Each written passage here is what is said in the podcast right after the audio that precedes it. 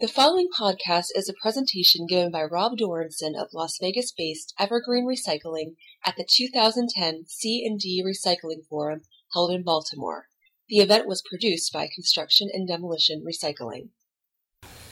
Evergreen Recycling um, was founded in 97. It was simply find a need and fill it. Um, the growing uh, mark, construction market was growing. Uh, existing uh, supply of dumpsters and recycling was uh, below average, and so we basically found a need and fill it. I was a contractor before I was in the dumpster business. Our uh, philosophy at, at, Evergreen Recycling is that uh, we don't brag about the 75, 85, 90, or 93 percent, or whatever the rate might be. Uh, I always challenge my people to say, what do we do with the 7, 10, or 15 percent? That's going to the landfill. Let's dump that truck. Let's run it through again. Let's check it out, see what we can use for it. And I think that philosophy permeated our organization and allowed us to um, really search for markets when, in reality, there were no markets. Um, but uh, we ended up discovering them nonetheless. Uh, currently uh, and recently, uh, we're proud to announce a merger with Republic Services. Uh, Evergreen Re- uh, Recycling is now a uh, Republic Services company, and we've merged experience, we've merged resources, passion, and proven performance. And that's a powerful combination and one I couldn't resist. So I'm very proud to announce that uh, today. Uh, that was a, essentially a dream come true. So the goals that we've set out for recycling have been recognized. They've been adopted, um, and uh, Republic Services, together with Evergreen and their own resources, are going to do great things uh, in the coming years. So that's the new day. So we, this is uh, just some basic information on Republic Services. Uh, we're recycling 200 pounds of material per second. So I was I always like that statistic. It uh, gives us an idea of how much material is actually going through our recovery facilities. Around the country, there's 80 of those. Okay, let's talk about City Center. City Center was a very ambitious project right from the get-go. Um, it's as 18 million square feet on 66 acres. Now, 66 acres seems like a lot, but it isn't. Um, it's uh, at any one time there was going to be 6,500 workers on the site. Uh, they were looking to obtain a gold LEED rating on all of the buildings they possibly could. I believe the only exception was a portion of the casino that allowed smoking. All other facilities did obtain that LEED gold rating. So that was a minimum of 75%. Um, recycled materials included all the metals, plastic, wood, concrete, asphalt, drywall, green waste, and the C, C&D fines as ADC. And there was a three and a half year construction time. So when Evergreen got involved in it, it was approximately six months before they actually put a, a spade in the ground. Um, the uh, uh, there was a lot of prep work to do. There had there was a an existing 10-story hotel called the Boardwalk that was destroyed, um, and all all materials. I think they ran like a 90% recycling rate out of that, with giving the furniture away, uh, demolishing the building and actually using a lot of the concrete. It was a concrete block building, using a lot of that block uh, for roadways and, and base material. So they had a very successful start to the project. Um, now, Evergreen had a lot of experience with uh, LEED projects. In 2003, the state legislature in Nevada passed a law uh, incentivizing companies to come and build green. Uh, we started the USGBC chapter in 2003 with 10 members. Uh, I think we're up to three or 400 now. It was really a magnet for the green building industry. Uh, some great stuff's been done there on the LEED. I won't get into that in detail, but uh, you don't think of Nevada or Las Vegas perhaps as the first city, uh, you know, as a green city, but uh, you, would be shocked to see what, what's there. so economic incentives were passed. Uh, MGM had planned this big project from the beginning. It was the idea of it was to create a, a city within a city, so that you could go there and you wouldn't have to go anywhere else. Uh, all the entertainment, all the residential, the condos, different uh, five-star hotels and restaurants would all be located within that area, and it is centrally located on the strip. So those were the challenges there.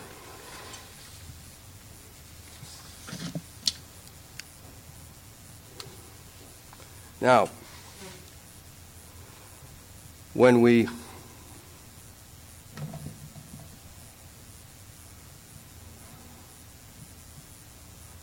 So when we first started talking to them, um, there was uh, three recycling options were considered.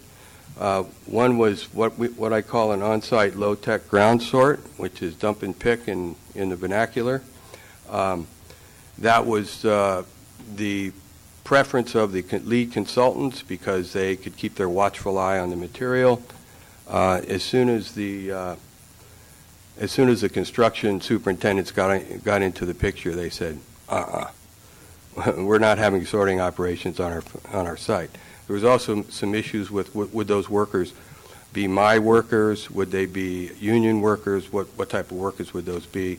So, being that uh, it was a very tight site, that that wasn't an option.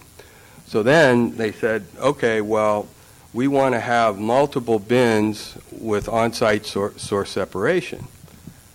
So that sounded pretty good until the superintendents came back to the meeting and said, okay, so I'm going to tell a 25 year veteran iron worker that he has to throw his plastic bottle in a particular bin. Okay. Um, and that there's not going to be any contamination. So we convince them that they have to sort it anyway. So uh, that wasn't realistic. So then somebody came up with the idea well, let's. Uh, let's commingle all the material in a single stream fashion, and then we'll, we'll just take it off site and we'll sort it off site somewhere. Uh, well, the only problem with that was at the height of this project, you were looking at 500 tons a day coming off. So, how do you do that on a dump and pick operation? Well, frankly, you don't.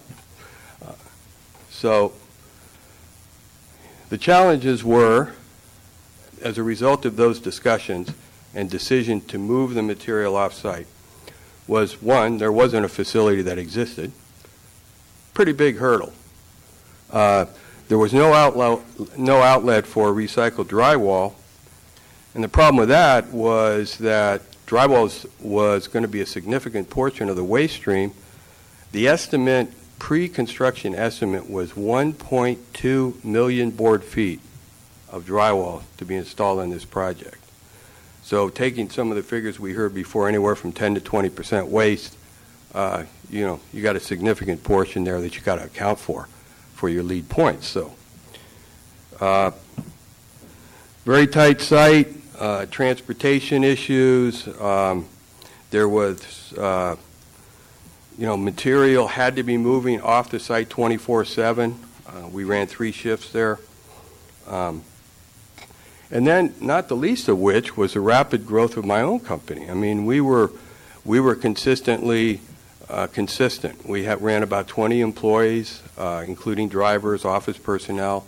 There was essentially three of us in the office, four, I think, with a bookkeeper we hired uh, in 2005. So, what we had to do was increase our asset base by something like 8,000 percent. Um, we had to borrow millions and millions of dollars we had to uh, hire, we had to go from 20 employees to 80 employees, and we had to uh, acquire not only um, additional properties adjacent to us, because we only were on an acre and a half, but I had to acquire easement rights for a fire line, which uh, sounds easy, but any one of those things could have put the kibosh on the whole thing. And, uh, but we worked through that. Uh, and just to give you an example of what 18 million feet needs in a support, on the site, the 66 acre site, MGM City Center, which was its own corporation at the time, had 200, constructed 200,000 square foot of office space for a three and a half year project. Now that site where that office, that office still exists today, that site is destined for a tower sometime in my grandchildren's future, but it will be developed at some point, will be demolished, and, and uh, it had intended to be demolished by now, but plans, of course, have changed with the economy.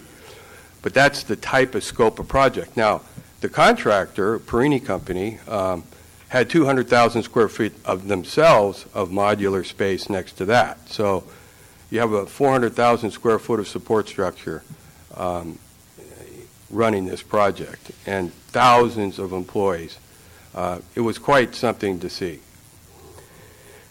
Um, transportation was an issue not just on the site, but since we were running 24/7 there, we also had the issue of, you know, we still had our own customer base, and our reputation in the marketplace was for service and good service, and where you want it, when you want it, and how you want it, and we didn't want that to change. So that was a challenge as well. So we had to restructure our whole logistics operation. We we did it uh, by um, just communication. I think is the short word for it. So those are the challenges. What were the solutions? Obviously, a rapid planning process for finances, operation, and logistics. Essentially, had to acquire four acres, get it zoned, get it permitted, design a facility, get it passed by all the environmental authorities, and get it constructed in 14 months. So uh, just, uh, you know, I was busy. Um, the way we did it was we, we knew that the numbers were key up front, so um, we actually hired someone in logistics. Uh, she happened to be my niece, but she's an MIT grad. So we had her on retainer to come down and do the all of the um, we had to do a five-year projection. It was only a three and a half, four-year project. We did a five-year projection on capital investment, uh, return on that investment, cash flow, uh, working capital, and all of those items. That took us about three months, and then we were able to go to the banks. Uh, and with the help of the SBA, uh, we were able to finance the project. Um, so we agreed that we would construct the facility for the exclusive hauling rights. And uh, now remember that the project had already started or was getting ready to start. So not only did we have this narrow window of development time, but we had to do it um, be, knowing that the volume of material coming off the site was going to grow daily. Because obviously we put a bin over there and it didn't turn for two days. And then, you know, two, three weeks later we had three bins turning once a day. And so that inexorable increase in volume was coming. Um, and, not, and last but not least of uh, challenges was that um, we had to do all this while still working on our site, which was only five acres. So we had to construct the facility while we were also continuing our dump and pick operation. Now, fortunately, the beginning of the project was all, for the most part, rebar, concrete, and, and wood, plywood, and form lumber. So all of those things we had outlets for, and uh, so we were still able to maintain high diversion rates even though we were on a, a low-tech ground sort there. Um, we implemented the, um, the, oh, going back, we convinced one of the local drywall companies. In, in Las Vegas, there's gypsum mines, plentiful gypsum. Uh, Georgia Pacific has a plant, Pabco Gypsum has a plant there and BP had a plant that they sold to CertainTeed. And I did. I went on CertainTeed's website. The other two said, "No, we're not doing it. We're not taking your recycled drywall." But I went to CertainTeed, and they were looked like they were su- sustainable. Like they, they, they were turning green, and so I got in contact with their people and said, "Look, how would it be?" First, they said no, and then they said, "Well, we'll kick it upstairs," and that's two years later. So I, uh, went to the the local factory guy who was who was looking to recycle. He was my advocate, and I said, "How would it be if you could make drywall in this plant from scraps from city center at the first floor, and sell them the sell him the recycled content drywall they stuck on the 40th floor?" You know, so I had to get the MGM and Perini, the contractor, to agree to buy some of that drywall, but they got LEED points for that as well. So that seemed to be um, the convincing argument. And they said, okay, we'll do it. Now, we did pay a tipping fee. It was less than the landfill, uh, but we were able to recycle it. And uh, I'm, I'm grateful to those people for seeing the light on that and uh, understanding the, the, the beauty of that closed loop that you, you make the drywall, you use the drywall all within the same area. Um, then, of course, when we started construction, we were on 610s, uh, uh, working our butts off to get that project built. Uh, that is the facility. We ordered equipment. We had a very simple sort line. I didn't bring pictures of the sort line. You've seen a lot of great ones here. Uh, you can go on our website and take a virtual tour if you'd like. Um, and then, last but not least, don't take no for an answer. Because had I taken no for an answer, I wouldn't be standing here today talking to you about this.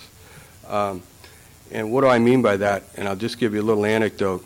In order to construct a facility, once we were under construction, uh, we started in June of 06. Um, my engineer came to me and he said, We got a problem. We can't put the fire sprinkle system in because we don't have enough pressure in the line. So I said, okay, well, where do we got to bring it from? And he showed me, and uh, after I choked on the price, he said, well, that's not the worst of it. He said, we can't just run it down the street easements. We have to run it across this property or this property. So long story short, short was I got no there, and had, was down to my last one. Last piece of property was for sale. I went to the broker. The broker said, I don't think we're interested. And I said, no, you don't understand. I'm going to improve your property. I'm going to bring water across there, and I'm going to waive any connection fees, reimbursements, then when they come. I said, don't you think your owners ought to know that? And he said, yeah, I think so. So we had a meeting, and yes, it was three old ladies uh, in their 80s. Uh, their husbands had bought the property. They'd all uh, passed away. And so they were just kind of looking at me, and I'm explaining all this, you know, you need easements, and, you know, you I'm not taking too much of your property with this line. It's going to add value and this and that. And they're looking at me and nodding. And then I said, and I'll give you X amount of dollars. And they went, okay. so, you know, that was, uh, so we dodged that bullet. Um, and uh, so don't take no for an answer. Uh, the drywall company said no, absolutely not. Uh, CertainTeed said no, absolutely not. I said, no, you don't understand. I don't take no for an answer and you know we played that game for a while. So obviously there's some times when you get no and you walk away, but um, it, it was if it's critical to your your progress and your path that you set upon, don't take no for an answer. So what were the results um, of this? Uh, and there's a picture of the inside of the facility with some with my baler. Um, average of 160 tons a day over the three and a half years. A total of 130,000 tons of material was recycled. Um, the low was five tons per day. I think that was like the second day we put a bin there, and the high was 500 tons per day. Uh, we did 22,000 roll-off pulls. Um, we did, had a combined recycling rate of 92%. I say combined because the contractor handled all the track out, the concrete track out, and that, that material was all recycled. Um, we actually achieved about 88% through our facility. Um, so those combined facilities uh, and combined totals was about 92%. We had a perfect safety record, no accidents, no injuries, uh, no recorded service failures. Uh, we can go back to that company now, and uh, they love to do business with us. So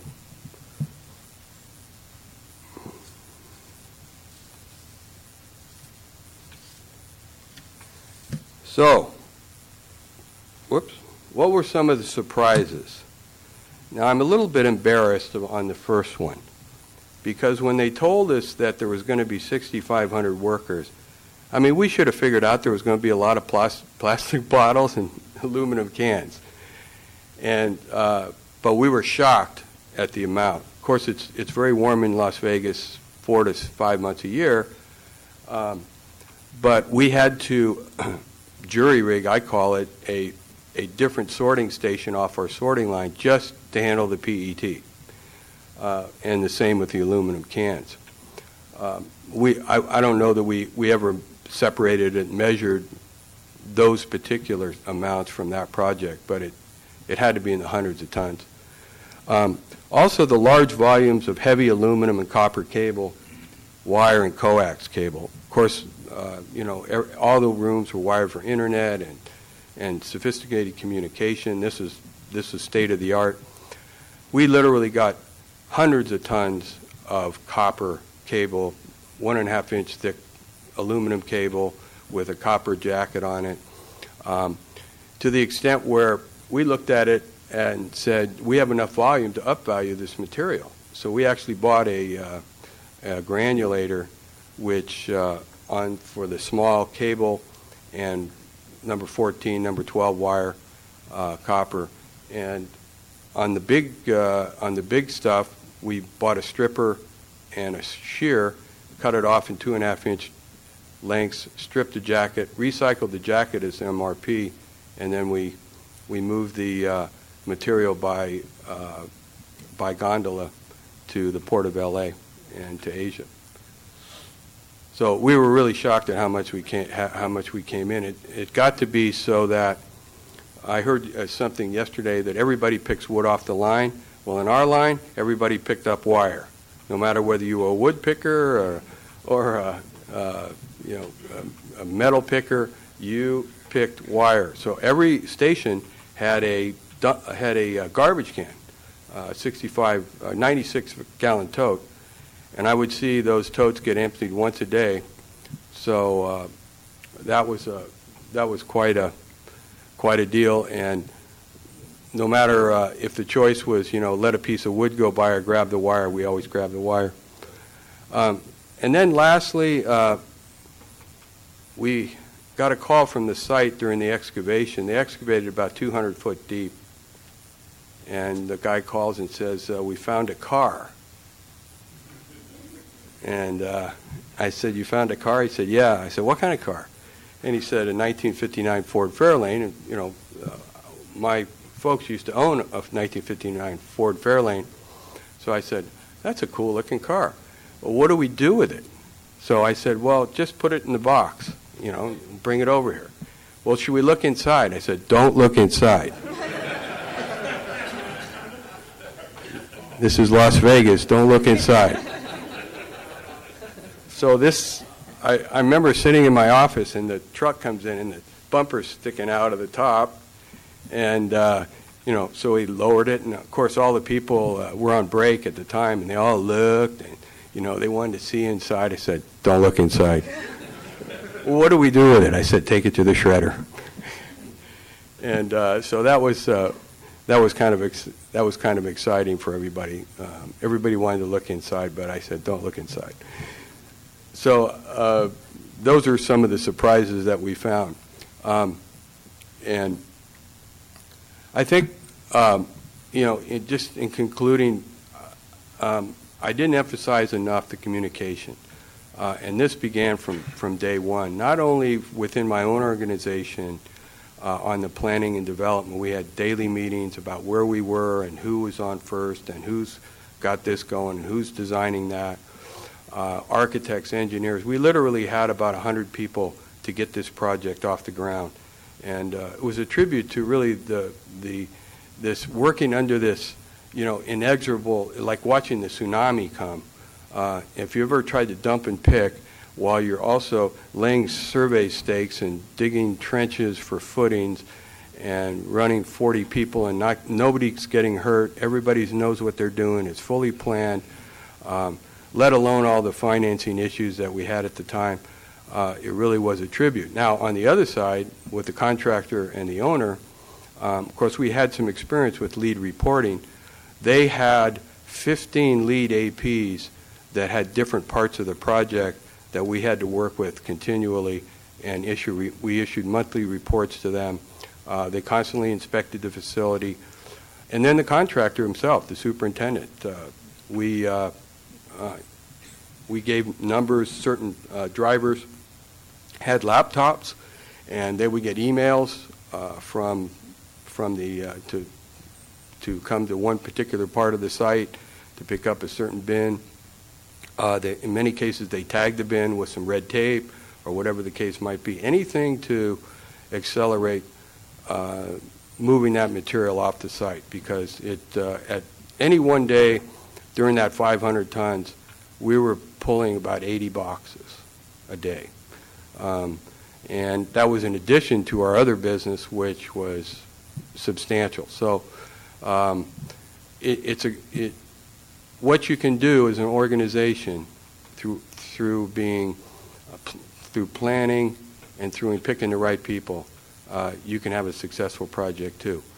And uh, that concludes my remarks, and I, I thank you for your attention.